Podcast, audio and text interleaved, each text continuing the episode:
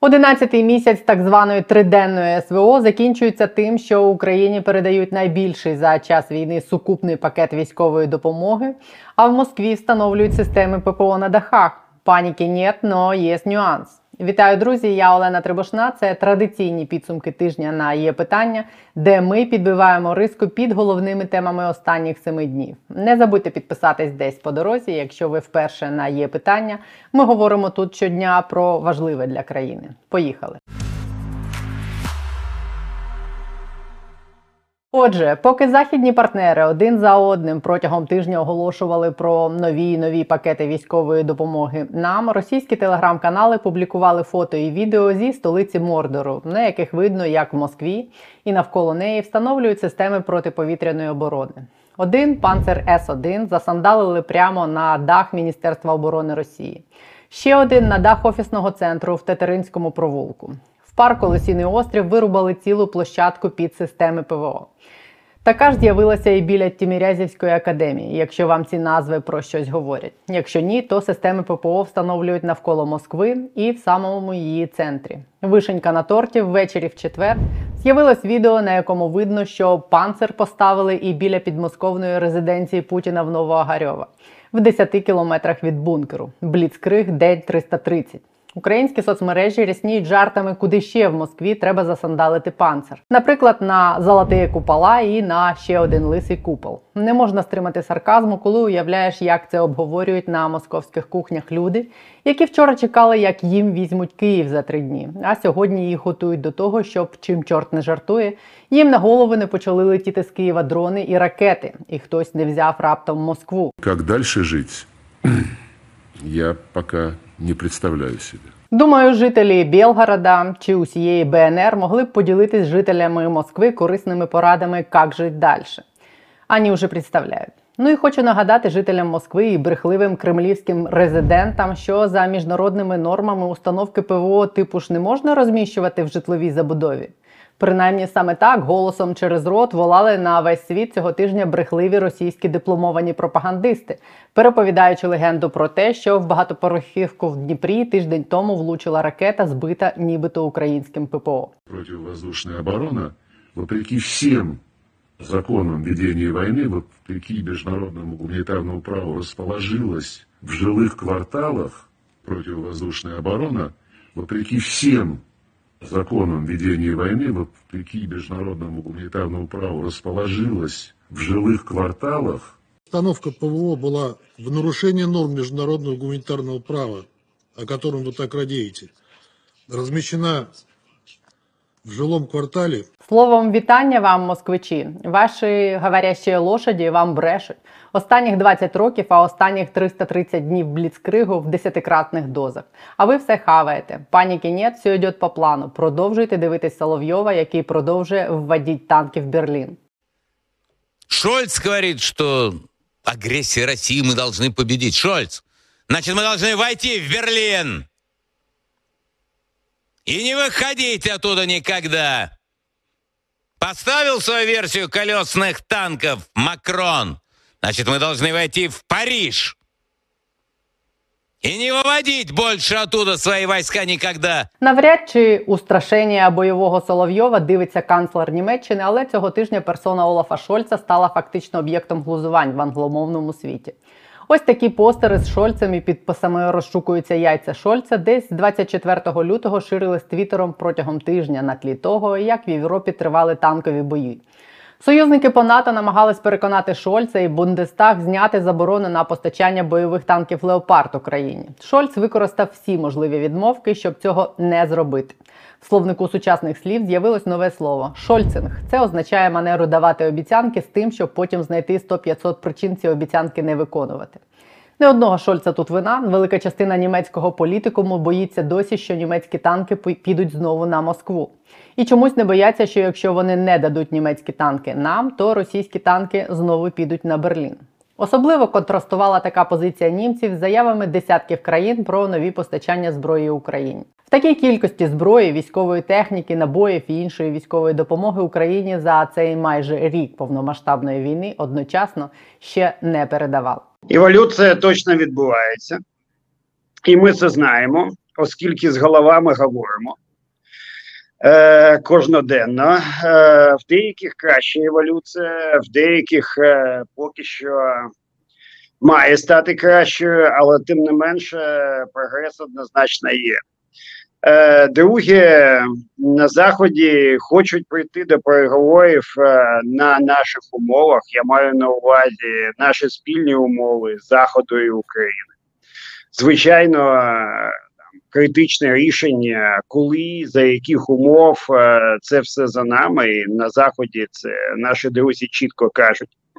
Але стратегія має бути спільною, так само як і нам дуже важливо її буде погодити. Путін ж бореться проти нас. Він не хоче, щоб е, Україна взагалі була, але так само бореться за якусь е, міфічну рівновагу з Заходом. Йому хочеться, щоб його понятійно боялися і поважали.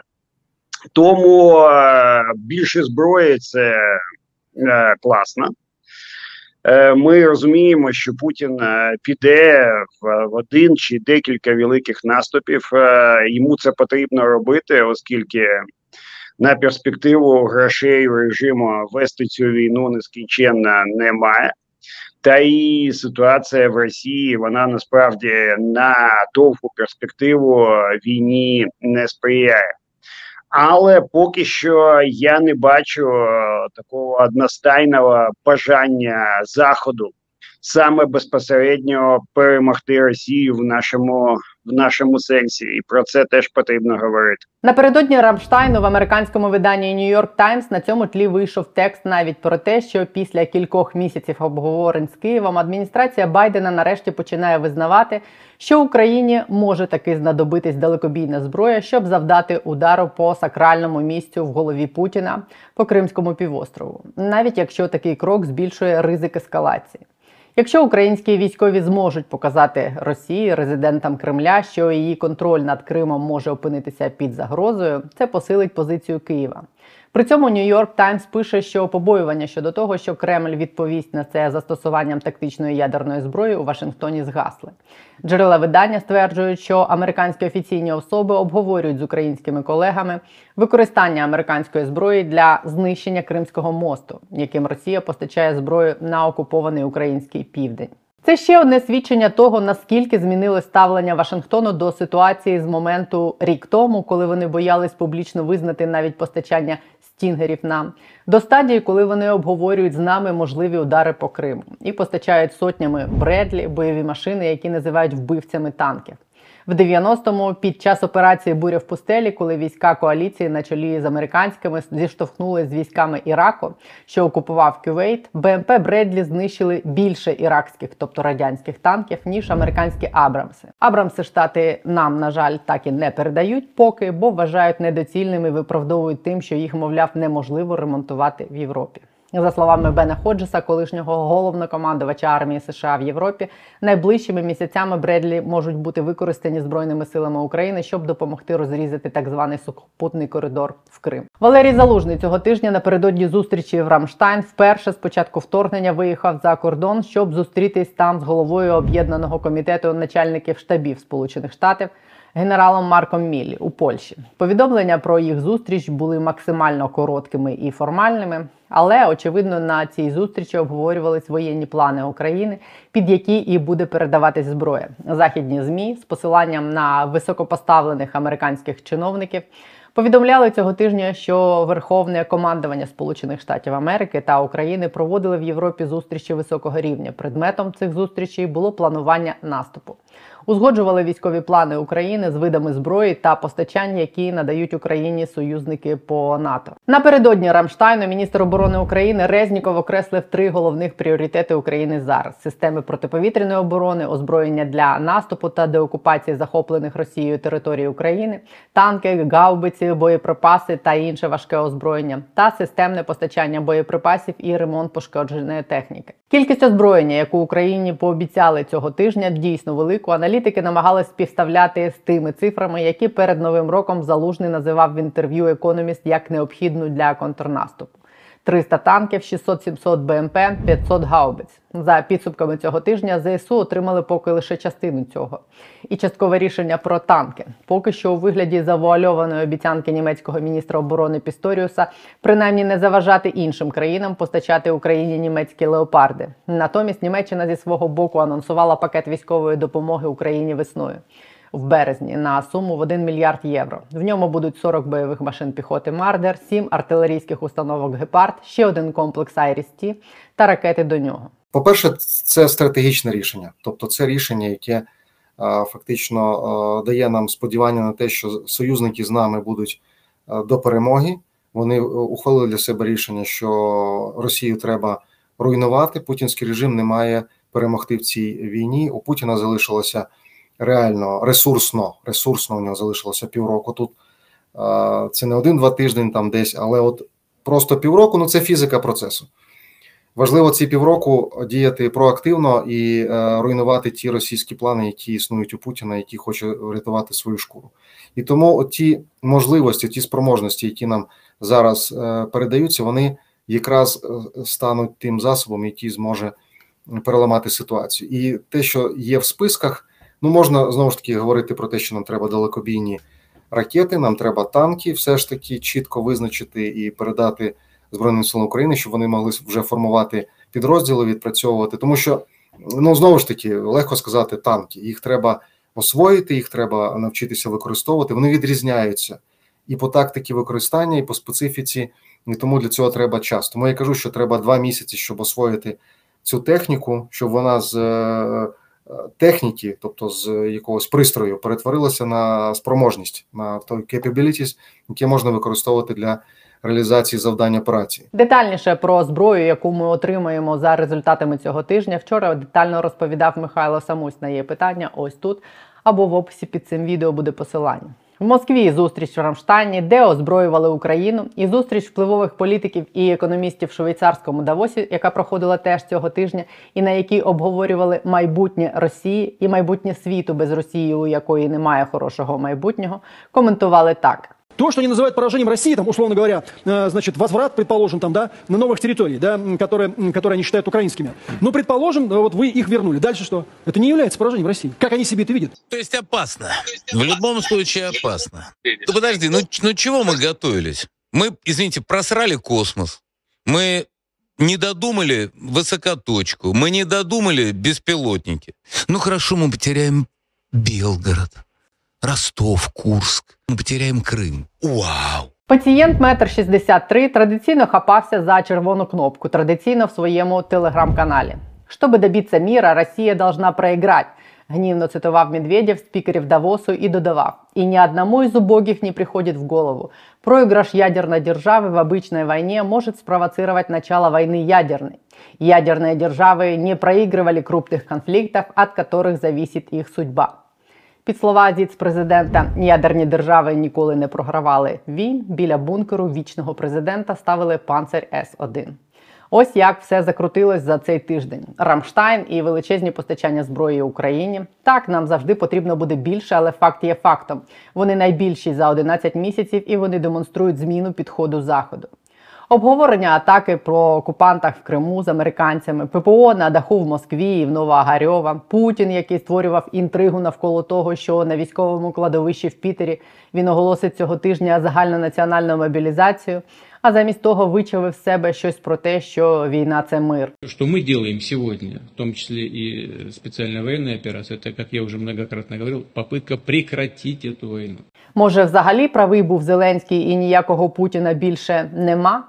Традиційний обряд купання президента Росії в прорубі вже другий рік народу не показують. Востаннє його тіло пред'явили на водохреща в такому вигляді в трусах в 21-му. Цього року чувак, який полюбляв показати, як він літає з лелеками, обіймається з оленями, займається браконьєрством, перед камерами не позував. На этот раз никаких видео или фотоматериалов нет. Просто сообщаем, что он последовал, так сказать, своей традиции. Послідував традиції і втопився. Жартую, лайно не тоне. Просто, мабуть, боїться. Вся Росія починає боятись. Тому і мальчика в трусиках не показали, тому панцирі встановлюють на кремлівських баштах, тому Медведєв біситься в Телеграм. І це теж хороша для нас їхня еволюція. Освободітелі, побідітелі бояться. Тепер до внутрішніх наших історій. Наступно розказали цього тижня знову ж таки західні змі. Американське видання Wall Street Journal опублікувало великий матеріал про загадково вбитого ще на початку вторгнення у березні минулого року Дениса Кірєєва, який був одним із членів української делегації на переговорах з Росією. Ви маєте пам'ятати ту історію. Його застрелили в центрі Києва через кілька днів після того, як Кірєєв брав участь у першому раунді російсько-українських переговорів у Білорусі в ролі члена української делегації. Спочатку його називали державним зрадником, потім героєм, який наблизив нас до перемоги. Кірєєва поховали на байковому цвинтарі поряд із першим міністром закордонних справ України. А президент нагородив його посмертно. Російський шпигун був Кірєєв чи український герой. Саме про це і написала Wall Street Journal, базуючись на документах і розвідданих інтерв'ю з американськими і українськими чиновниками, співробітниками українських силових структур, колишніми і чинними, а також із сім'єю, друзями, охоронцями та бізнес-партнерами самого Кірєєва. Ось що розповідає американське видання. В 2003 році родич Кірєєва став заступником начальника СБУ. Цей зв'язок підживлював у Кірєєві цікавість до шпигунства, як вони пишуть. СБУ, нагадує Wall Street Journal, в минулому довго перебувала під впливом Москви. У 2006-му Кірєєв прийшов на роботу до братів Клюєвих, донецьких бізнесменів, близьких до Януковича. За роки роботи на них і при режимі Януковича Кірєєв налагодив зв'язки в Росії. На святкування дня ВМФ Росії він спілкувався в Криму з генералами російських спецслужб. При цьому знав багатьох досить близько, щоб називати їх на імена, розповів журналістам один із друзів Кірєєва, який був при цьому присутній. Після 14-го, коли Янукович втік до Росії разом із головою СБУ, брати Клюєви також переїхали в Росію. Якийсь час Кірєєв допомагав їм керувати частиною активів із Києва.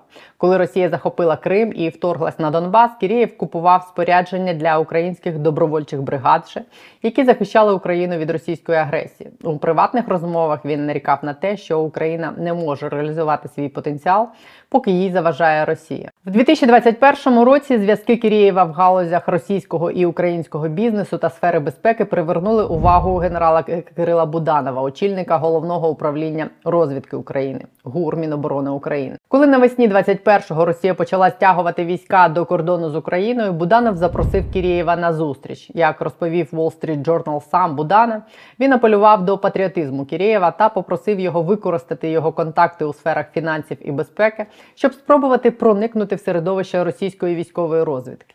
Кірєєв погодився, як пише Wall Street Journal, мотивований почуттям обов'язку і інтересом до світу секретних операцій. Коли восени 21-го американські військові та розвідка почали попереджати Україну про загрозу вторгнення Росії, Кірєєв дізнався зі своїх джерел, що Москва справді готується до нападу на Україну. І першим в Україні забив на сполох, розповів Будан. 19 лютого, за кілька днів до вторгнення, у Кірєєва була запланована поїздка на лижі у французькі Альпи з дружиною та сином. Однак напередодні ввечері він пізно повернувся додому і сказав дружині, що нікуди не поїде. Вона намагалась переконати його. Проте Кірєєв залишився в Києві зі словами: якщо я поїду у відпустку, то не зможу подивитися потім собі в очі. Дружина та син Кірєєва полетіли до Франції без нього. 23 лютого, в другій половині дня, Кірєєв передав Буданову наступні розвіддані. Путін віддав наказ про вторгнення. Воно заплановане на ранок 24 лютого.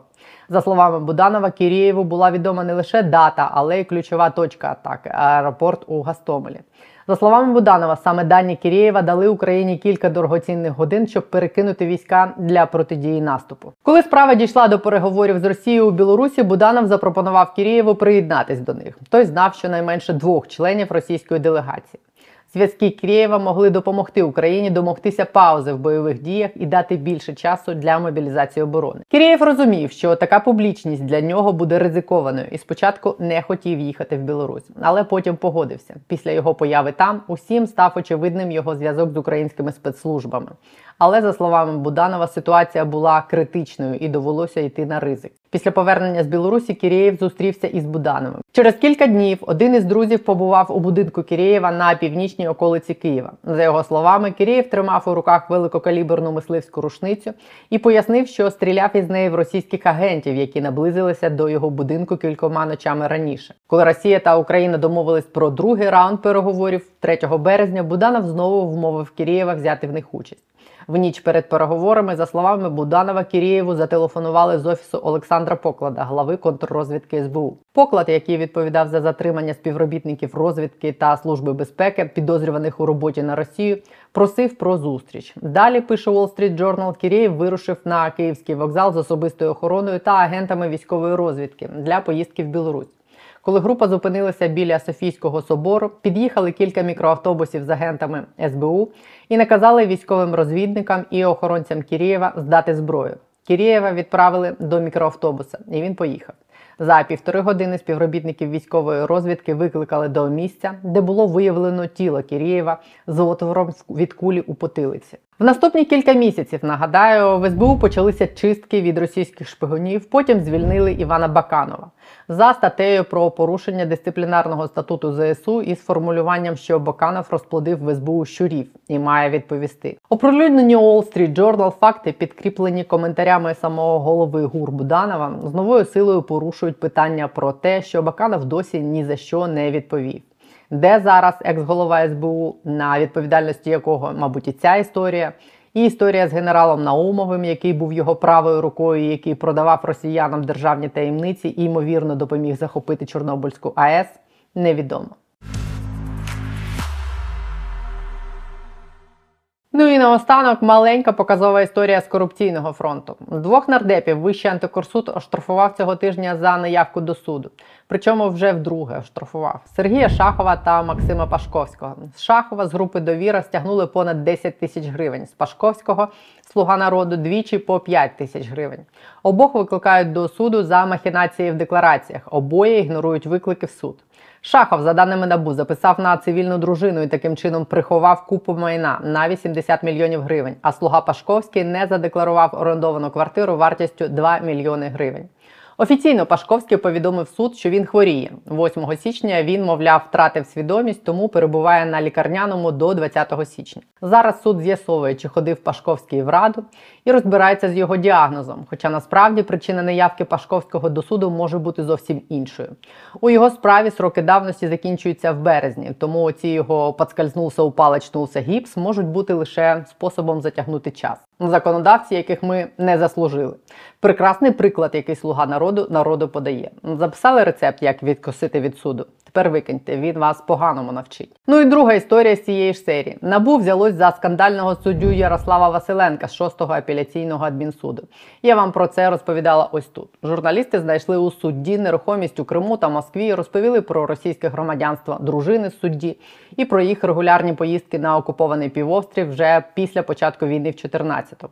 Набу після виходу розслідування зареєструвало цього тижня кримінальне провадження про недекларування суддею і активів і родичів росіян. Максимальна санкція за недекларування активів передбачає обмеження волі до двох років з позбавленням права обіймати посаду. Судді, як і депутати, зараз нагадую, не зобов'язані подавати декларації, і депутати не поспішають повертати обов'язок декларувати майно. Хоча якраз під час війни суспільству було б особливо цікаво і важливо бачити, хто і як збагатився під час війни. Тому усі ці троє ще три живих приклади того, чому український парламент має повернути обов'язкове декларування. Вже скоро рік, як вони не хочуть цього зробити. Мабуть, тому що є що ховати. Тому будемо показувати тих, хто цим зловживає, і нагадувати, що суспільство вимагає повернути обов'язкове електронне декларування для політиків, посадовців, чиновників, суддів. Попри війну, будемо нагадувати доти, доки не повернете. На цьому крапка у мене сьогодні в підсумках тижня. Не про все встигла. Продовжимо в понеділок. Не забудьте підписатись на є питання, якщо досі не підписані чомусь. Ми тут щодня говоримо про реформи, корупцію і інші проєкти навіть під час війни, бо вважаємо, що на часі. Ось тут чи в описі під відео посилання на наш телеграм-канал. Там ми теж стежимо за реформами і проявами корупції. Приєднуйтесь, стежте і знайте, бо людей, які розуміють, що відбувається в країні, має бути більше, щоб після війни країна якісно змінилась. спокійних, наскільки це можливо, вихідних вам, Божої опіки і більше зброї тим, хто нас захищає. Бережіть себе, тримайтесь. Побачимось в понеділок.